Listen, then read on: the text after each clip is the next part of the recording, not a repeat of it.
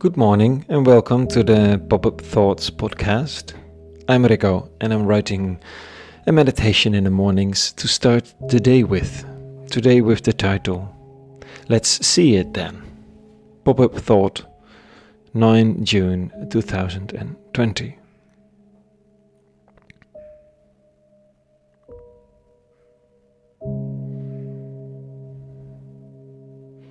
There's a monk on the field in the grass. His robe is blowing in the wind. He stands proudly upright, his hands in front of his chest. Around him, other people are standing at an appropriate distance, one and a half meter. Another monk stands just a little further on.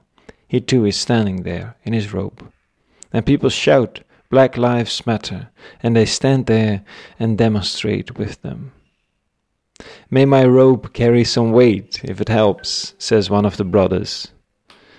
Then, after they go back to their monastery, alive in seclusion, in prayer and silence, but deeply moved with the fate of the world. And sometimes you have to stand there, visible, recognizable, as a statement. Today I'm reading this and think of them at that time, Jesus said to his disciples, Thou art the salt, of the earth. But if the salt loses its power, what will one salt with? It's no more good than to be thrown away and trampled by the people. Thou art the light of the world. Not remain hidden when it lies on top of a mountain. One does not light a lamp to put it under under a corn under a dustbin, but one places it on the stand so that it gives light to all who are in the house.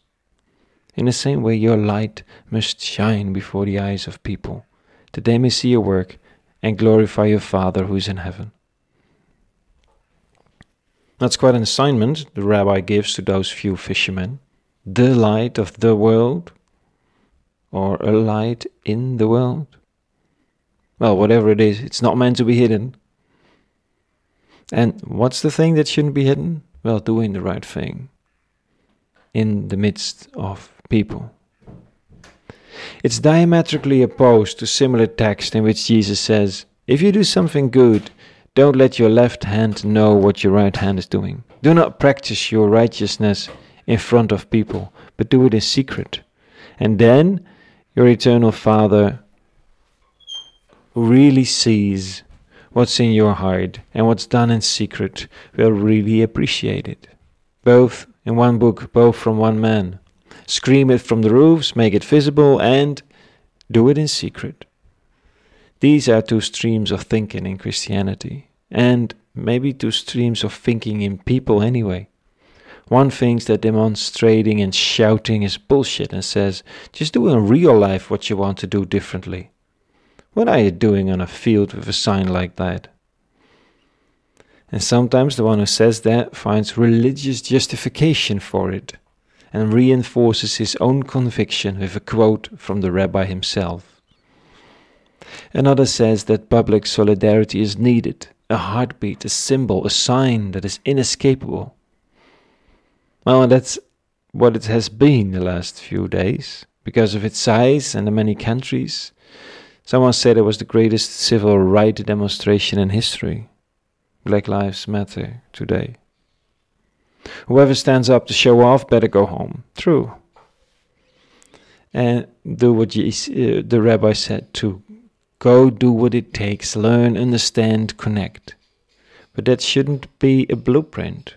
We need people like the monks, monks last week going out in their outfits and taking a stand. The church doesn't have a perfect doesn't have perfect credentials, especially when it comes to racism and discrimination. It's time to stand. It's not first and foremost about the public nature of what you stand for. It's first and foremost about doing what you stand for. If you stop doing that, you become like salt that loses its strength.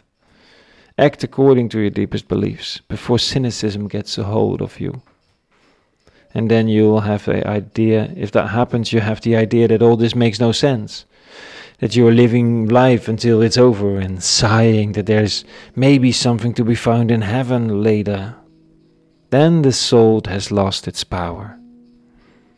Act on it. And it has a public component.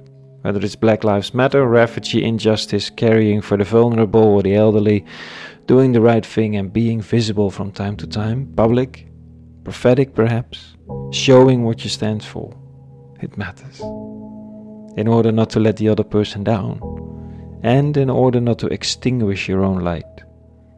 You need light and salt, and few things help to keep hope alive as much as doing what you stand for together. Now, that's it for this morning. A very good Tuesday and peace today. And all good.